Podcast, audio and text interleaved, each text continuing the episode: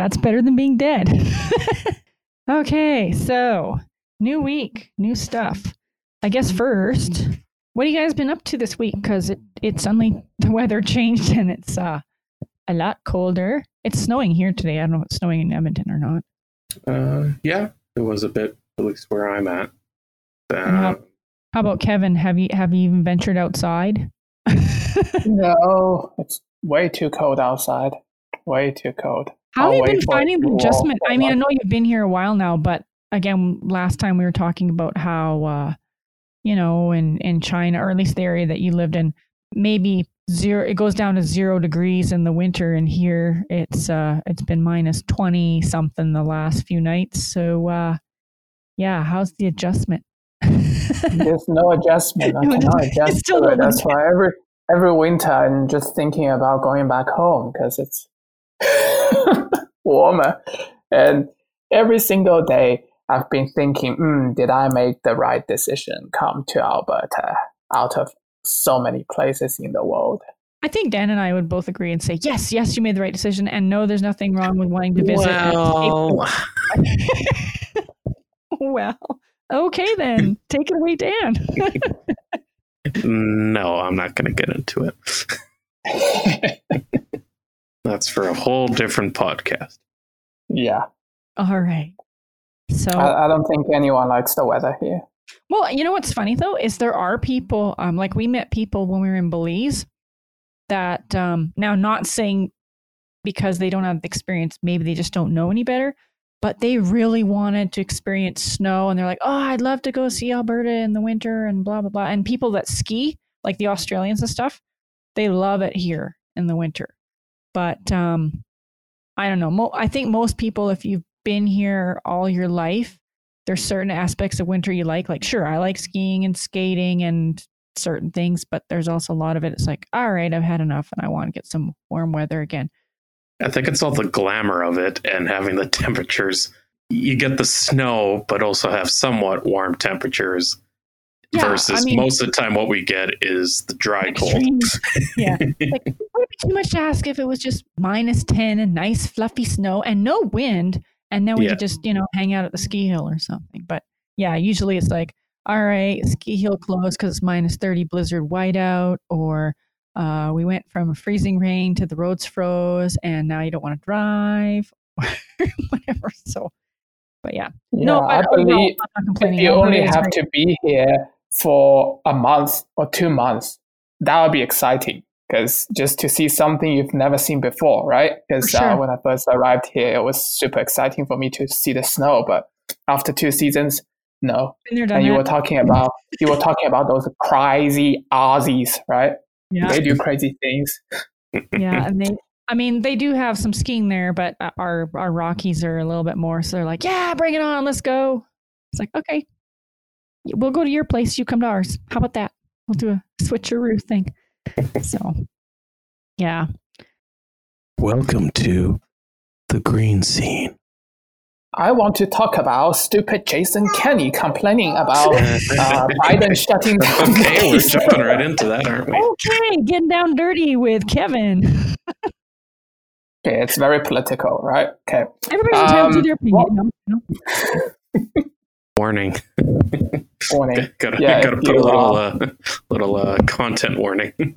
If, if you're you're you're a fat Kenney's fanboy, just uh, turn off the podcast right now. You're probably not even listening to this, so Anyway, I mean, well, if you are, thank go- I don't need to go into uh, lots of details because probably everyone knows that uh, ever since Biden started his uh, mission, he just shut down the Keystone pipeline. And then ever since it has been how long? Two weeks, three weeks? Kenney was just complaining on Twitter, on news, just since day one, just nonstop complaining, saying that oh, uh, oil and gas that's uh, the key to Alberta economy. We cannot let that die. Just the same thing again and again and again on Twitter, like for two or three straight weeks. Mm. He went to uh, who who was it? The Prime Minister Trudeau first. Then Trudeau Trudeau had a talk with um, Biden. Biden. Yeah. And yeah, then Trudeau said, well, Al- Albertans should just move on and look for something else instead of just keep complaining about those stuff. Then Kenney went on again saying that ah, that's not acceptable, blah blah blah blah. Yeah, it's yeah. just so annoying. I don't, I don't know how you guys feel, but I feel that well, oil to begin with, it's not sustainable anyways. And building a pipeline doesn't just reduce the carbon emission; it's pretty much the same. And although he's um, creating job opportunities right now during the construction of the pipeline, long term speaking, once the pipeline is completed, there's no more job anymore. And then what if the pipeline leaks? That's like a huge, a bigger environmental concern. So I don't know. What's your opinion on that? Well, I know for me, um, I, to- I I do understand both sides because it's it's uh it's not simple. It is Fifty Shades of Grey because Alberta has relied on oil and gas for so long.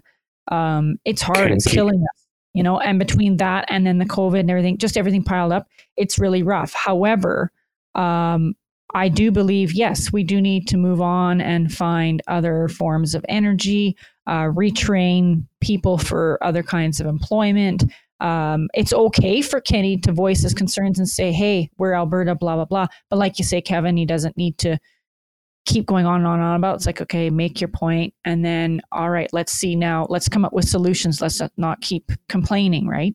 Um, and then the, the flip side too is, although we're finding more uh, ulterior methods all the time, like the wind and the solar and the geothermal and all this kind of stuff and other, uh, you know, trying to increase our agriculture and other sectors, uh, we also do need to realize it is going to take time. People, as much as we would love them to, because it's better for the environment and everything, they can't just quit everything cold turkey because humanity has to keep running. The economy's got to keep running.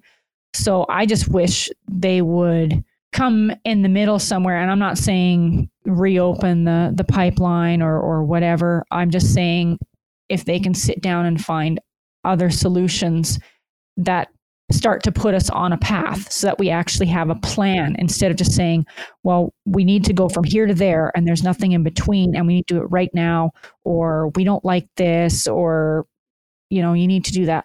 Just, okay, just forget everybody's differences and let's just sit down and figure out what kinds of, of innovation can we utilize? What kind of skills do we need? Like, what do we need to get what everybody, well, close to what everybody wants? Because at the end of the day, if you've got a good arrangement, nobody's actually truly happy because you haven't gotten everything that you want, but at least everybody getting closer to what they're wanting and having a path, uh, you know, some somewhere to go for the future instead of just thinking about right now and being selfish about it, right? How about you, Dan?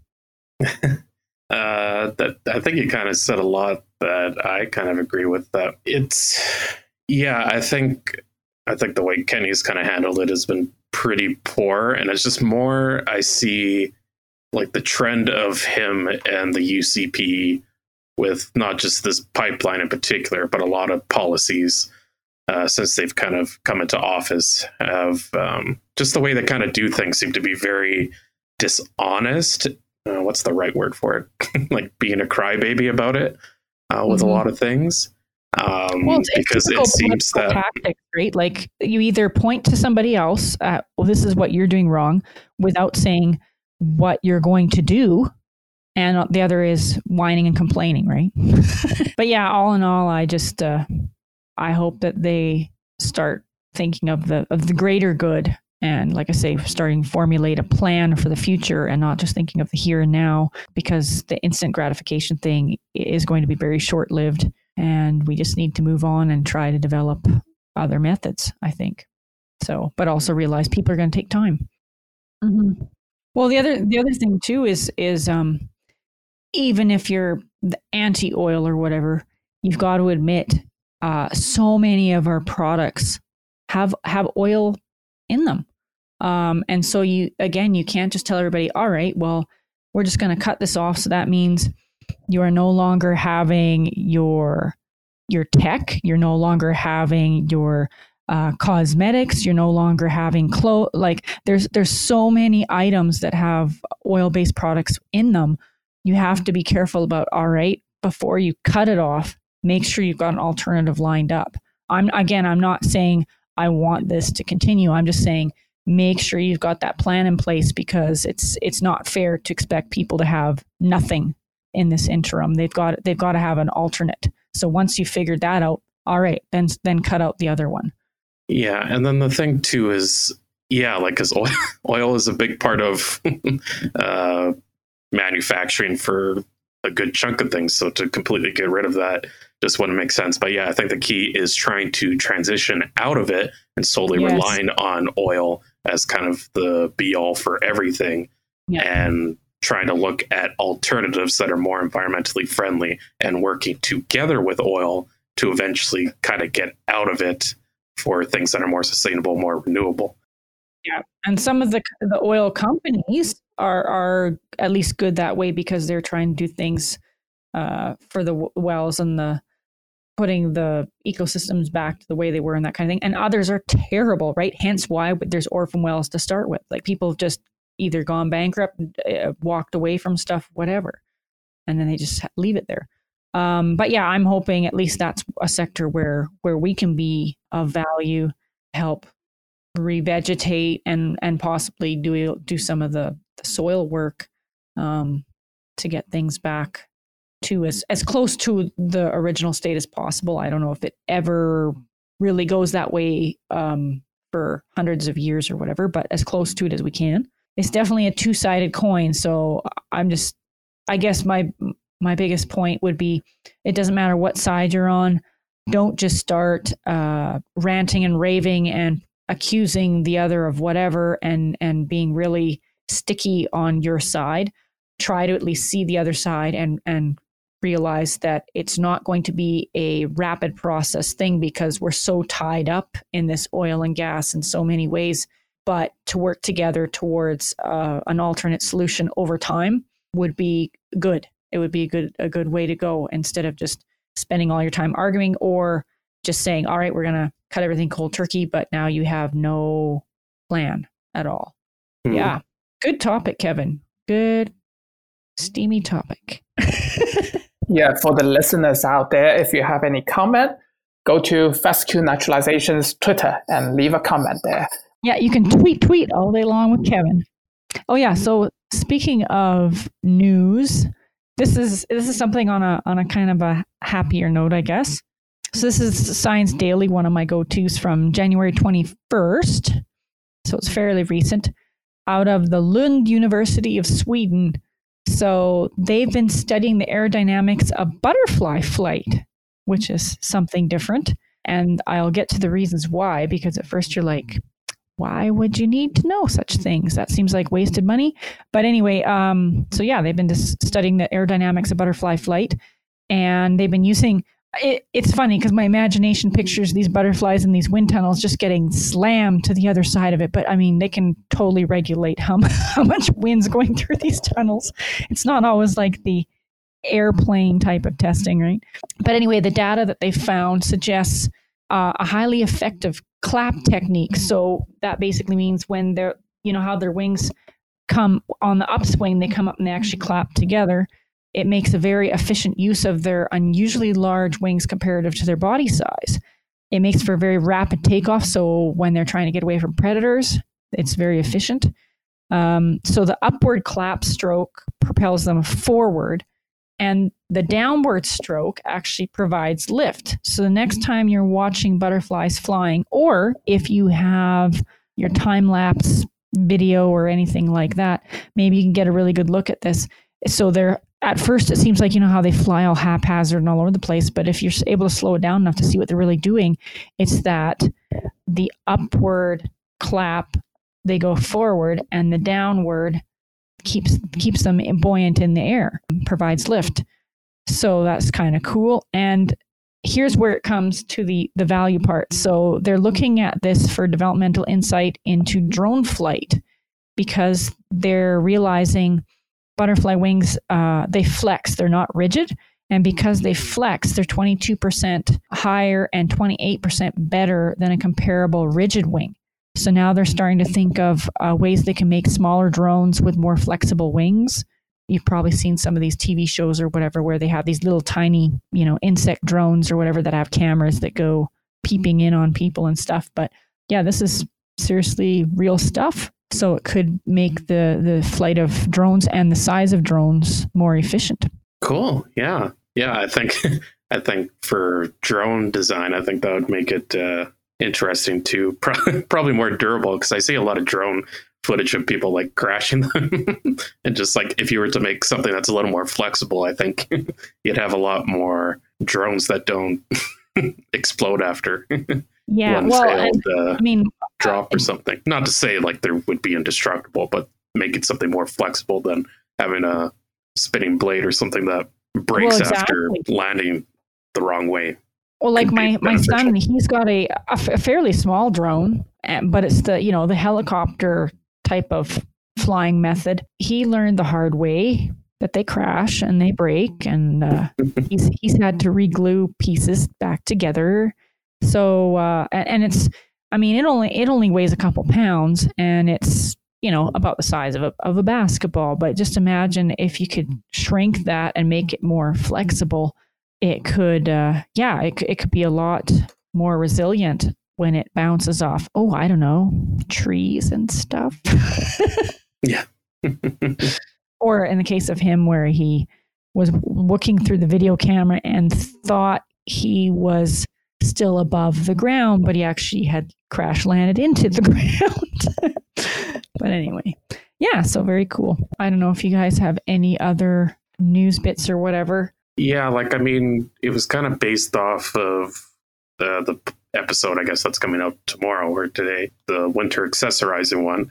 Uh, but at one part, you were talking about um, in Calgary, they were using um, beet juice. Right, right, for, yeah. Uh, de-icing, and I just thought, yeah, I kind of wanted to look into that more to see like, can I just do that at home and how easy it is to make my own beet juice concoction for my own uh, driveway or something because i mean that'd be kind of and just looking at the science behind just you know de-icing and yeah i just kind of went down this weird rabbit hole. Uh, but actually again a science science daily article came up talking about yeah, gotta love that science daily hey? Yeah because yeah there's there's short things that kind of point you in the right direction of an mm-hmm. interesting topic and then you can actually look most of the time look at the actual scientific article that they're basing it off on. Yeah we should call them up. Maybe they could be a you know some sort of sponsor affiliate or yeah. something. uh, but anyways, yeah, I saw an article talking about plant-based road salt, like the beet juice, uh, is good for highways. But then what they say is that, but it's not good for insects because what they were finding was, um, I think, mayflies, uh, certain mayfly species, um, uh, which uh, kind of act as indicator species for uh, indicators for like water pollution.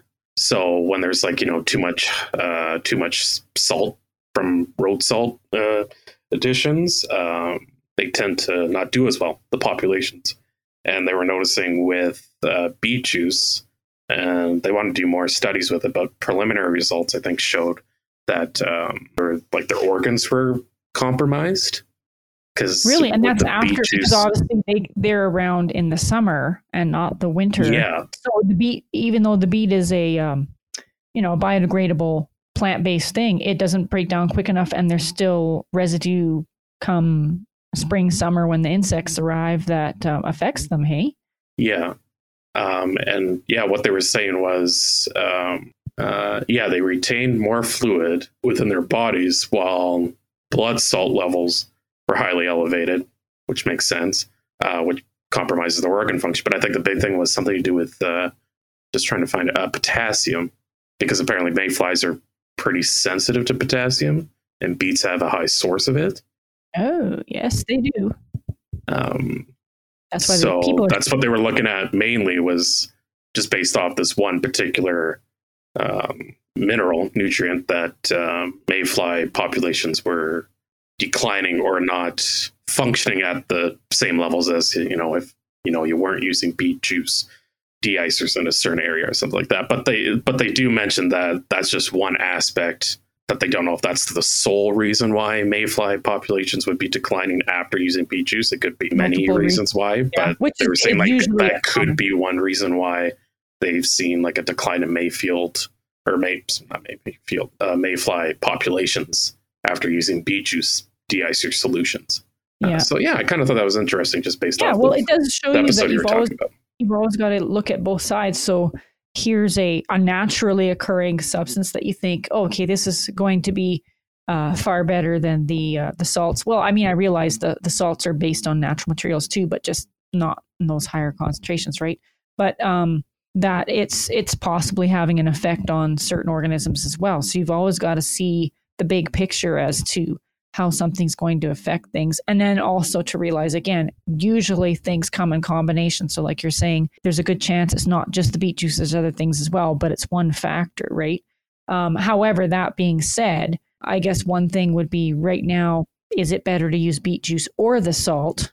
Because, you know, you want to have the pros outweigh the cons. And then down the road, maybe there'll be some other substitute thing that they can use that won't be a bother at all or maybe they'll find it affects something else. It's always that's why it's always should be an ongoing thing. Like never never stop looking for better better solutions and never stop learning, never stop exploring and also always try to keep the the whole picture in mind instead of just that one focal piece because usually everything's connected. Oh yeah, and well not only that, so the the land stewardship center which the head office is out of Edmonton, which is lucky for us. They kind of watch over all the land stewardship things for all of Alberta. Anybody out there who's looking for something to do and has some background with watersheds and has some passion about it and wants to do something on a community level, they're looking for at least one volunteer, if not more, to do some work uh, with that, probably community based uh, education programs, that kind of thing. Uh, it would be a volunteer thing, but if somebody has, uh, oh, I don't know, a whole schwack of time right now because of COVID, it might be something uh, very interesting for somebody to do. I'd consider it, but wow, do I have a lot on my plate right now, as I'm sure you guys would too.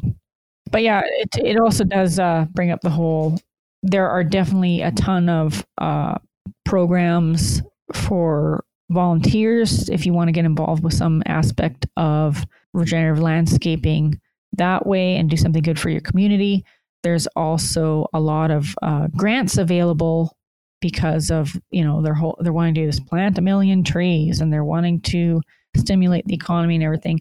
So if you have a green space that you're wanting to naturalize or you've got a an idea for setting up a community garden in your area or you know any of these things that relate to the plants and to the landscape and to nature there are a ton of grants available.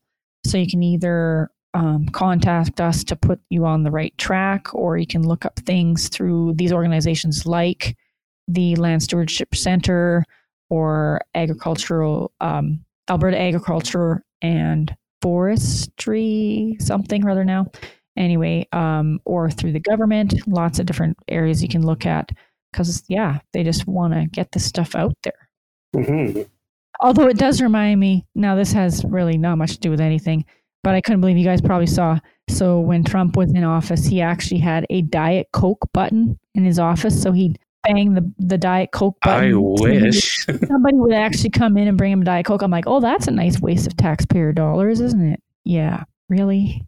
Shall we talk about the Alberta government starting to um, dig coal around the mountain area? You know what? That one might be put a pin in it, and let's let's uh, resurrect that one for the maybe the next time or the time after because I, I want to do some more no pun intended digging into this coal thing. you can even put one of those um what is it? These are merely the viewpoints expressed by a disclaimer. yeah. We're disclaiming everything. this concludes another episode of Regenerative Landscapes. Please leave a comment, subscribe, for more information, go to fescue.ca and mmgardens.ca.